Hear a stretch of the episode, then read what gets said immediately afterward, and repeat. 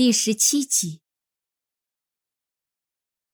他不过是前两日跟高长恭说了一嘴，这芙蓉酥挺好的，他就特意给他买来了。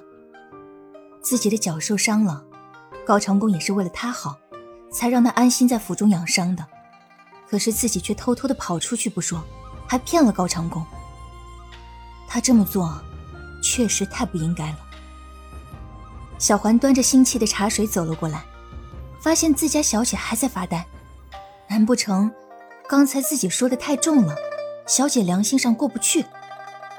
他出声喊道：“小姐。”云溪听到小环的声音，看了看小环，突然拍了下桌子。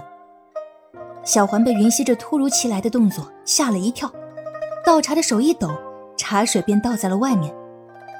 小姐不会是觉得他没大没小，要惩罚他吧？小环，你说的对，我确实太不应该了。等王爷回来，我就去跟他认错。云溪站起身，信誓旦旦的说道。小环心里松了口气，原来小姐是要说这个，吓死她了。同时，她以为王爷感到高兴，小姐终于能对王爷的关怀有所回应了。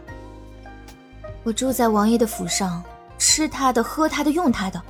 怎么还能骗他呢？这么做，我的良心实在是太过意不去了。若是我如实相告，主动承认错误，王爷一定不会怪罪我，这样我也就不用自责了。云溪头头是道的分析着，越说越觉得自己有道理。小环，你说我说的对不对？小姐说的有道理。小环应和着。看小姐说的自己好似茅塞顿开，可是他总觉得小姐说的点和他想表达的点，并不是同一个点呢。小姐，以后你再见到那欧阳公子，还是和他保持点距离好了。”小环说道。虽然小姐没有明白他想表达的真正意思，但是她也要帮王爷看着小姐，不让别人有机可乘。嗯，靖宇。为什么要保持距离？他又是请我吃饭，又是给我买簪子的人，还不错啊。云溪不解的说着：“小姐，你不会一顿饭就让他给收买了吧？你刚刚也说了，吃穿都在咱们王府，要收买也是被王爷收买呀。”小环说道。这着急的语气让云溪更是疑惑。我可是记得，拉了我一把之后。你还让我等他，对靖宇的印象很是不错，怎么现在倒是很讨厌他的样子啊？我是没想到他是个举止轻浮的人，哪有正经公子会第一次见面就叫你小希儿，如此亲密肉麻的名字。当时他站在门外，听到欧阳靖宇这么喊小姐的时候，他就对此人的印象大打折扣。这人救小姐。也一定是觉得小姐漂亮而已。云溪闻言笑了，一个名字而已，他想怎么叫就随他吧。毕竟，他的思想来自于二十一世纪，对这个名字，只是一开始有些排斥，之后就习惯了。而且，也不是所有人都能这么叫他的。毕竟那欧阳靖宇长得帅气，妥妥一枚小鲜肉，他看着喜欢。也就不会在意这么多了。若是王爷知道了，定会不高兴的。小环见云溪一脸的不在乎，生气的说了这么一句。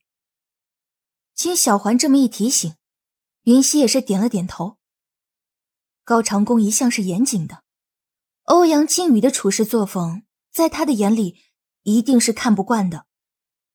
云溪拉着小环的手，一本正经的说道：“小环。”我认识靖宇这件事，一定不能告诉王爷。小姐，你也知道王爷会不高兴啊。我是怕他们性格不合，说两句就动手怎么办？王爷武功那么高，欧阳靖宇一定打不过的。小环一脸无奈的看着云溪，他们两个根本就不在一个频道上。小姐啊，那欧阳公子那么会哄你开心。一看就是个情场高手，我怕小姐你吃亏啊。”小环说道。云溪眉毛一挑：“吃亏。若不是他现在有了高长恭这个旷世大帅哥天天观摩，只怕吃亏的会是欧阳靖宇。她堂堂一个新世纪美少女，怎么会吃一个一千多年前的古人的亏？不过，看在小环如此为她考虑的份上，云溪还是点头答应了。知道了，我以后会注意和他保持距离的。如若不然，只怕小环会在他的耳边不停的唠叨。反正他也不知道欧阳靖宇住在哪里，而欧阳靖宇也不知道他住在兰陵王府。什么时候碰上还不知道呢。见云溪终于答应，小环露出了满意的笑容。云溪见了，在心底感叹：这才几天呢，这小妮子就整得像她妈妈一样了。自打住进兰陵王府，晚膳都是云溪等着高长恭。一起回来享用，而每一次，云溪也都是满脸笑意的与高长恭坐在一起，说些闲话家常。虽然只是一些云溪从丫鬟家丁处听来的小道消息，但也让原本静默的吃饭时间多了一丝欢乐。今日，虽然云溪和平时没什么差别，但是神游天外的表情还是出卖了他。高长恭问他。是否有心事？他也只是摇了摇头。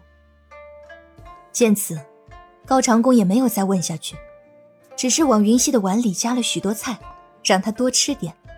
饭后，高长恭独自一人在后院的湖边散步。云溪躲在一边，看着高长恭伫立凝思的背影，心中想到：总是这么拖着也不是办法，总要跟高长恭坦白了才是。于是。便下定了决心，朝他走去。在距离高长恭一尺的距离，云溪停下脚步。王爷，我有话跟你说。高长恭听到云溪的声音，嘴角勾起一丝笑容，转过身。终于愿意跟本王说了。这话，好似他一早就知道他要来似的。云溪说道：“王爷，原来你一早就知道。”我有话想跟你说了，高长恭笑了笑。吃饭的时候，本王见你好几次欲言又止，就知道你有事，只是不知道该如何向本王开口。现在想通了，愿意说了。云溪点点头，然后深呼吸了一下。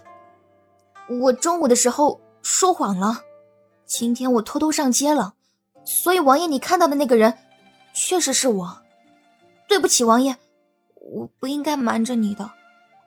云溪越说，声音就越小。如此这般的模样，低着头，双手紧握，两个食指相互绕圈，倒是很委屈。他也没说什么责备的话，怎的一副受了欺负的样子呢？高长恭无奈的说道：“原来就是这件事啊，本王知道是你。”云溪抬起头，惊讶道。王爷，你知道？本王中午到篱落小院的时候，就看见你微微气喘，额间又有汗珠，就猜到了。况且，你真的觉得本王的眼力有那么差吗？高长恭说道。亏他还暗自庆幸自己没有被发现。原来早在高长恭刚一踏入篱落小院的时候，就已经知道那个蓝衣少女是他了。高长恭见云溪将头埋得更低了，不禁笑道：“本王也没有责备你的意思，倒是你，就因为这件小事，晚饭都不好好吃。心里装着事，怎么吃得下吗？”云溪小声嘀咕着。高长恭被云溪的这一举动给逗笑了。有时候鬼马精灵，鬼主意一个接着一个；有时候又天真的宛如孩童。真不知该如何形容他了。本王让你在府中养伤，也没说不准你出府，你何必见到本王就躲？难道本王还是什么洪水猛兽不成？听到这话，云溪立刻摇头。高长恭是关心他的伤势，只是他自己颇有种做贼心虚的感觉，所以一看到叮嘱他别乱跑的人，就条件反射般的想要逃跑。说到这里。高长恭却是收起了笑意，目光转移到云溪的脚上。你这脚才消肿，今日这一跑，本王担心肿胀引起的疼痛会复发。不疼，一点都不疼。云溪立马摇头说道。其实，高长恭说的没错。下午休息的时候，他就感觉到脚又开始疼了，因此还被小环数落了一遍，算是一个教训吧。谁让他心痒难耐要出府，看见了高长恭还一路狂奔呢？这是他自己种下的果，含着泪也要吃完。对于云溪的这番话，高长恭也只是信三分。他蹲下身，在云溪的脚踝处轻轻一捏，指着轻柔的力道，就听到云溪闷哼了一声。果然和他猜的一样，这脚踝处的伤又有些复发。怎么说也在外行军打仗了多年。这点外伤常识，他还是有的。还说不疼？高长恭起身，看着云溪，责备道：“脚已经消肿了，我这几天注意，肯定就不会再疼了。”云溪说道。高长恭无奈的叹了一声：“这次，本王是下命令了，这两天，乖乖待在篱落小院，直到你的脚伤完全好了为止。”知道了。云溪乖乖点头答应。不都说坦白从宽吗？怎么他认了错，反而被罚了呢？天色不早了，本王扶你回屋休息。在高长恭的搀扶下，云溪乖乖的回到了自己的房间。云溪本想说自己没那么娇弱，但一看高长恭那张帅气无比的脸，他就说不出话来。这病恹恹的美人，果然是能得到更好的照料。